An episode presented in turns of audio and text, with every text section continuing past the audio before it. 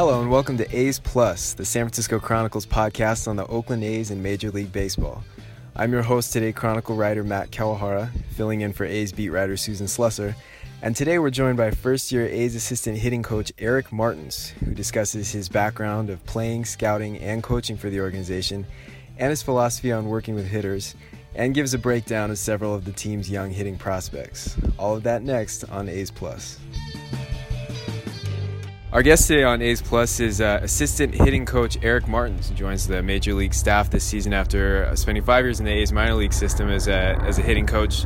And uh, Eric, before that, and before you scouted for the A's, you were uh, you were drafted by the A's back in '94 and played, I think, seven seasons in the minors. Uh, how, what was your sort of route to coming back to the organization after your playing days were done?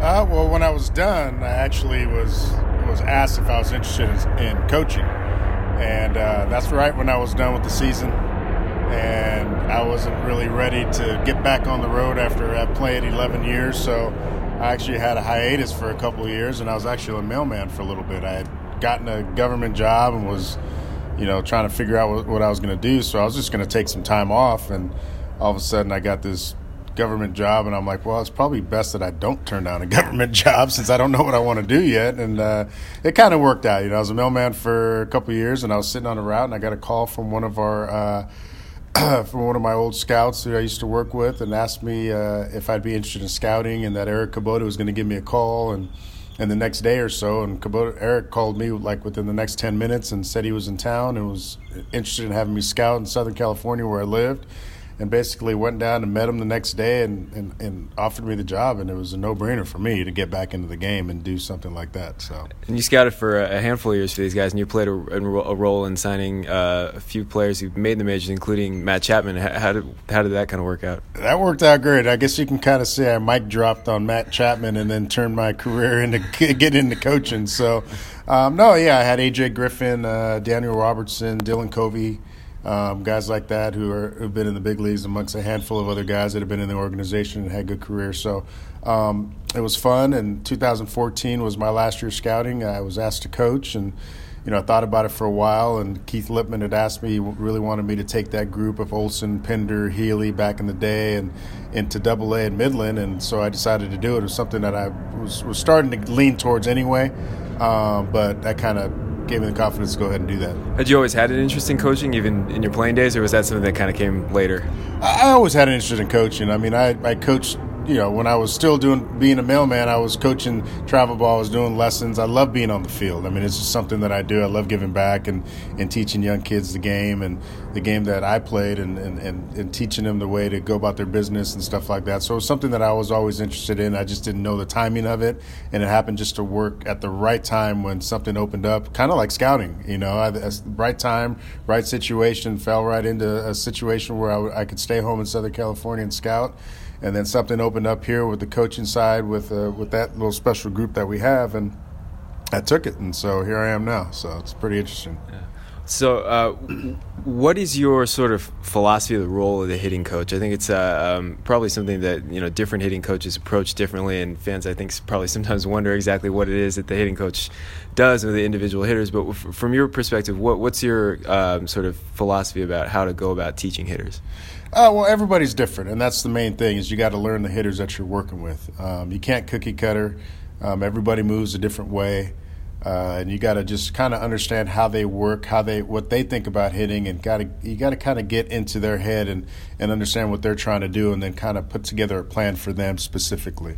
Um, you know, it's for me. I don't have a certain philosophy. We preach something here in the organization is just getting into the hitting zone the right way, be on time for a fastball, and stuff like it, getting right pitches to hit, and that kind of comes hand in hand. And um, you know, as far as mechanics, everybody, like I said, works. It moves differently, so you got to find an efficient way for each person personally, and, and, go from there.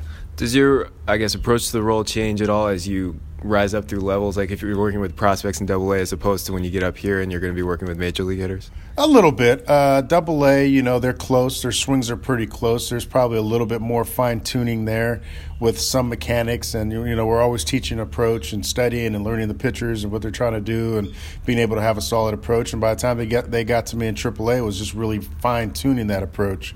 Um, you know, going up and having a plan and being able to, you know, have a right mindset in the box and, and stuff like that. And there's very rarely any mechanical changes that we're doing by the time they get to AAA. It might be a little couple little tweaks here, a couple adjustments here, but nothing major.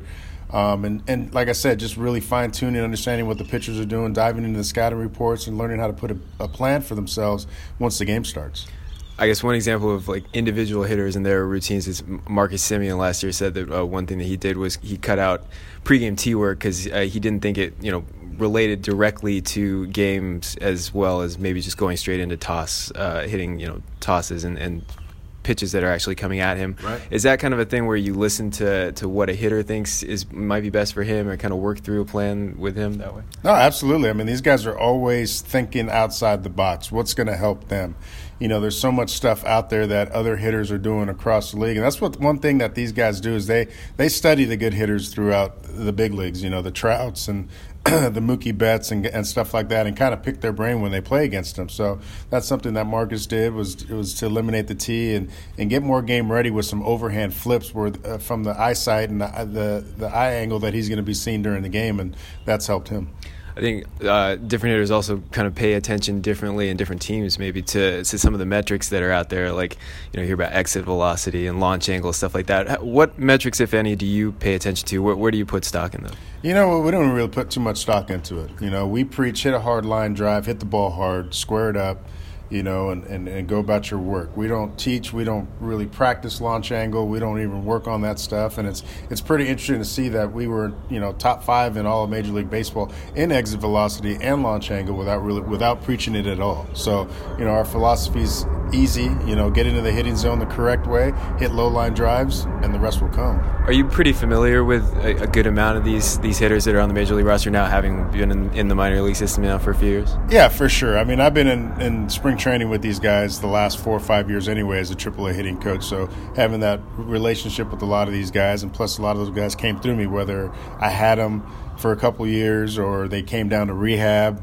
You know, so I've have I have a pretty good relationship with all those guys. There's a couple guys that I'm still getting to learn a little bit, but other than that, it's like yeah, I've, I've pretty much known these guys for the last few years. One thing I think you uh, you hear about sometimes uh, the last few years with the A's and maybe even previously that was uh, situational hitting and the emphasis on situational hitting because there have been times um, where the offense kind of relies on the home run a fair amount and there are some you know powerful hitters on this team. But how do you go about teaching or working on situational hitting? Are there are there things that you can do to to try to improve that maybe even during a season?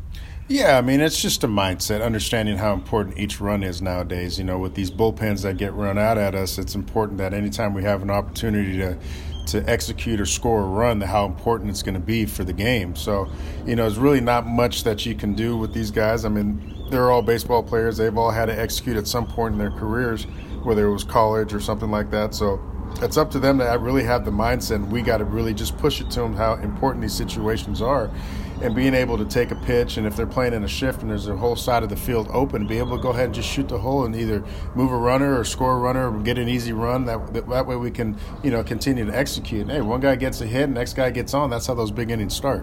What are your uh, just kind of overall thoughts on on how to approach shifts as a hitter? As you've seen such a proliferation of shifts in the last few years and.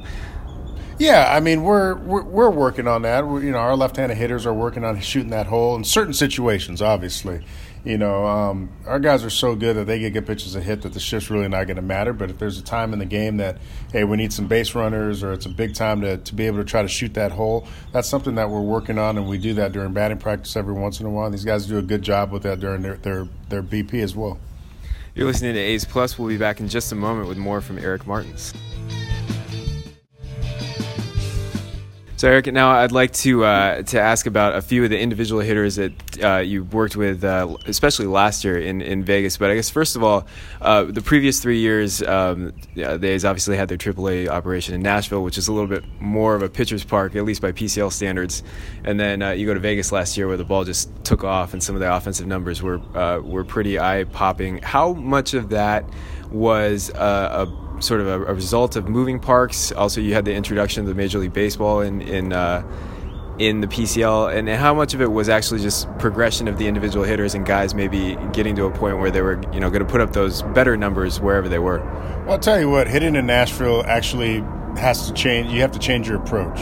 and you have to really work those low line drives that we preach because you get a ball up in the air in Nashville, it's not going to go anywhere. So I think moving and shifting fields actually played into their benefit of having played in Nashville the year before.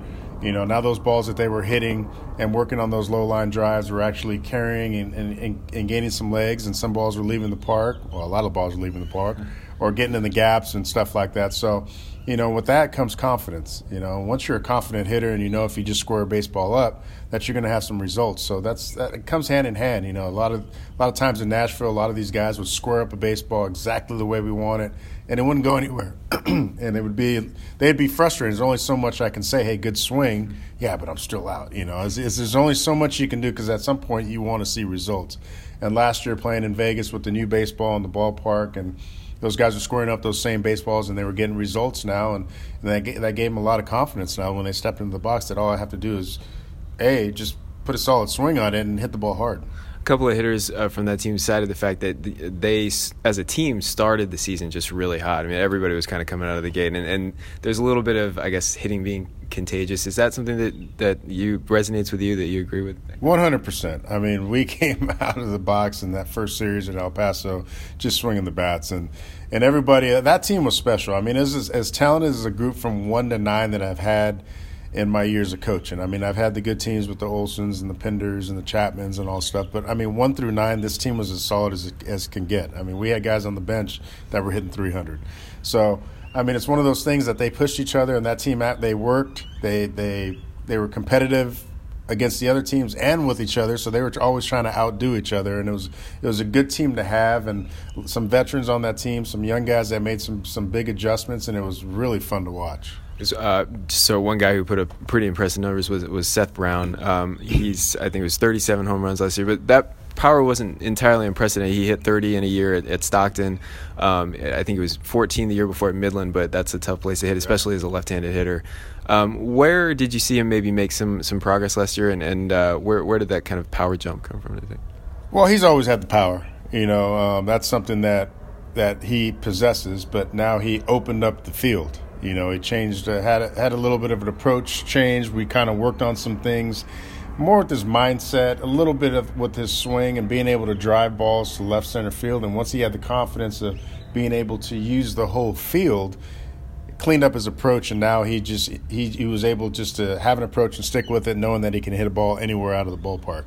Um, another thing was just cleaning up his mindset. He's a guy that works extremely hard. He's really, you know, really lives and dies. He used to live and die by every at bat, and just really being able to calm him down and, and, and simplify things for him. Um, and he's one of those guys that's extremely hard worker. He wants to take as many swings as he can in a day, and you root for those guys because he busts his butt. He's a great teammate. Um, and and those things just it, it, all came together and clicked for him last year, which is fun to see. And now he's having a great spring, and, and we'll see. Yeah, he's off to a, a hot start this spring. Yeah. I think he's uh, I think he leads the team in R- RBIs right now with eight, um, but he was batting over 400, you know, going into yesterday. What uh, what has he carried over from last season to this that you can see, and, and how do you think his his power could translate to the uh, to the majors? I think it'll it'll translate to the big leagues. I mean, talking to him last year when he got up to the big leagues, you know, his only focus was to have good at bats. You know, and he had really good at bats. And then I think towards the end, he started, you know, he wouldn't admit it to you, but I think he started seeing that he had no home runs, and maybe towards the end was really trying to get that one on the board. So it's you know typical of a young player. Um, he came up, he was just having good at bats and he was hitting doubles and singles and having key pinch hits and, and stuff like that and did an outstanding job and showed that he can be a hitter but there's power behind there and once he settles in and gets comfortable in the big leagues you'll see those power numbers jump up uh, Skye Bolt another guy who had a fairly productive year last year uh, where did you see him maybe make some strides in it well, it, Bolt is, is extremely talented. He's one of those guys that has a ton of tools. Um, switch hitter, can run, can throw, has some power. Um, he's one of those guys that's consistently working on his swing. And last year, really worked on his right-handed swing, even into the spring this year, which looks really good. And he's one of those guys that just, you know, he he can drive the ball out of the ballpark, but he can get you a base hit and steal a couple bases, and he's fun to watch. When everything's clicking with him, he's one of the most exciting players around. Uh, Dustin Fowler, um, another guy who's he, he's had some time. He looked like he was, um, you know, going to be maybe the center fielder of the future here for a little bit, and he's you know fighting to to get a roll back. Um, had a little bit of slow start this spring, but uh, a couple of days ago I came through the bases loaded double, which was his first hit of the spring, which probably felt good. But what what uh, sorry, how did you assess him last year, and uh, how does he look this spring so far? Well, he had to make, he had to make some adjustments. Um, there were some things that we needed to work up and clean up with his swing, and and he did a great job with it. And he was all in, bought into it. So it's one of those things where he kind of worked into something last year and had some really good results with it. His strikeout numbers did go up, but his home run numbers did go up, and his walks went up. So it's one of those things that he's such a talented player, one of those a talented kid that can has extremely extremely good hand-eye coordination and can put the ball in play. But it's just him shrinking the strike zone and being able to control the zone again. But he's a really good player. Um, he's one of those guys that can I can see you know playing and playing all three outfield positions because he's a very good athlete and can probably probably 15 20 home runs a year. So um, it's just about him getting a consistent opportunity to play and continue working on those things that we're working on with him with his swing. But he's I, I like what he did last year. There, uh, another guy that had some pretty impressive power numbers last year was uh, Sheldon Neuse, who's uh, uh, competing for the second base job here. What did you see from him, and, and do those power numbers potentially translate over to the majors? Sheldon's he's an extremely talented hitter. Um, he's a guy that can shoot you a single to right field. He can drive you a ball to right center field, and if you make a mistake, he's going to hit you. So he's one of those guys that's got the complete package. I say he's probably a 20 home run guy with a high average. Uh, he puts the ball in play. He's made strides since our year in Nashville, where the first half he was hitting close to 190 and we had to make a pretty good uh, adjustment with him as far as his, his swing with some mechanics. And I think the second half of the season in Nashville, he hit like 320 to end the year hitting 260. So he just carried on that adjustment to last year, continued to hit the ball hard and drive balls in the gap, and he was rewarded with them last year. But he's very talented. What uh, did that adjustment have at all to do with you know uh, with looking more toward hitting the opposite field toward right center, or was that always something that was part of his game? That was always something that's part of his game. Um, he just had a real high leg kick, and which got him down, and he was a little bit late, so we had to just calm that thing down. But that's what's so good about him is his approach is to the big part of the field, and he doesn't really shy away from it. And last year, I mean, he had extremely he upped his walk totals, lowered his strikeout totals. I mean, he's one of those guys that can put the ball in play. Um, but he's a, a, talented hitter that's got some power. He's, I can see him hitting 40, 50 doubles and hitting 20 home runs. Uh, Jonah Heim is a guy, a switch hitting catcher. He's uh, competing for the backup job. He spent a little bit of time at, at AAA and, and put up uh, some pretty impressive numbers compared to having not had a very super high average in, in previous minor league seasons. Uh, what does he offer, just kind of as a switch hitter, as a taller guy uh, behind the plate? I think he kind of surprised everybody last year. You know, he got off to a decent start in Midland, and then we needed him in AAA, and he came up, and all he did was hit. Um, you know, he's made some adjustments. He's such a tall guy, talented receiver, talented catcher. Had never really put it together at the plate, and then last year something clicked for him. Um, you know, not so much that what I did. I think Tommy Everidge and, and Midland put him on a pretty good plan, and then we kind of touched on some things when he got to, to AAA. But pretty much for the most most of the season last year, we left him alone, and he just had a, a very very good season that gave him a little bit of confidence confidence knowing that he can, you know, he has a chance to, to, to play this game a long time, and he's he's a talented kid.